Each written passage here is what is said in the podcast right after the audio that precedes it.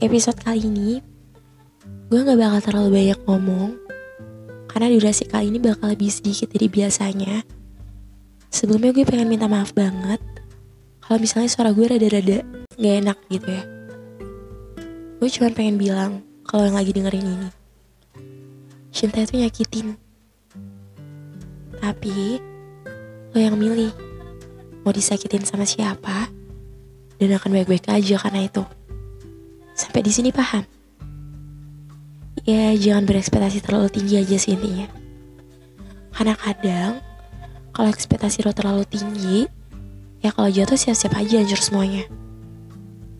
Gue pernah baca di Twitter, nama Twitternya @yalacan deh kalau nggak salah. Katanya sih siklus hidup itu tentang datang dan pergi. Misalnya nih, hari ini lo ketemu sama seseorang, gak tahu besok, lusa, atau kapan dia bakal pergi dengan caranya sendiri. Jadi, kalau kenal sama orang baru atau jalanin hubungan sama orang lama, ya jangan berekspektasi berlebihan.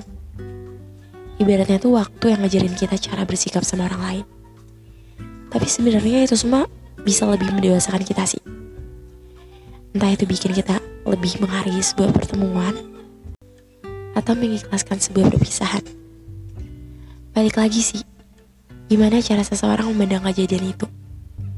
Jadi udahlah, untuk kamu berhenti nyakitin diri sendiri. Biasa aja gitu, ngerti gak sih? Gak salah jadi orang yang terlalu haus karena cinta. Karena kalau dia untuk kamu, ya gimana pun caranya dia pasti bakal balik lagi ke kamu. Kayak misalnya contohnya gini, lo lagi lapar banget nih. Lo pengen banget makan nasi goreng. Terus tiba-tiba ada cowok nyamperin lo, dan ngasih ayam geprek nih. Pas lo mau ngambil ayam gepreknya, eh satu cowok lagi datang nih bawa nasi goreng. Otomatis lo bakal ngambil nasi goreng itu kan. Itu juga soal cinta. Mau segimana pun lo suka sama dia, kalau dia nggak suka sama lo ya percuma aja. Gak bakal bisa. Gue pernah denger salah satu quotes yang bunyinya gini. Banyak laki-laki yang akan memberikan kamu bunga.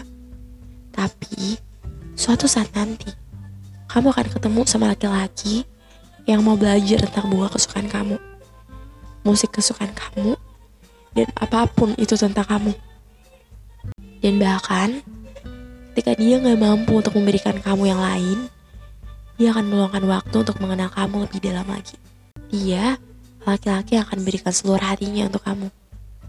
Sekian cerita gue malam ini. Jangan lupa tidur ya. Semoga mimpi indah.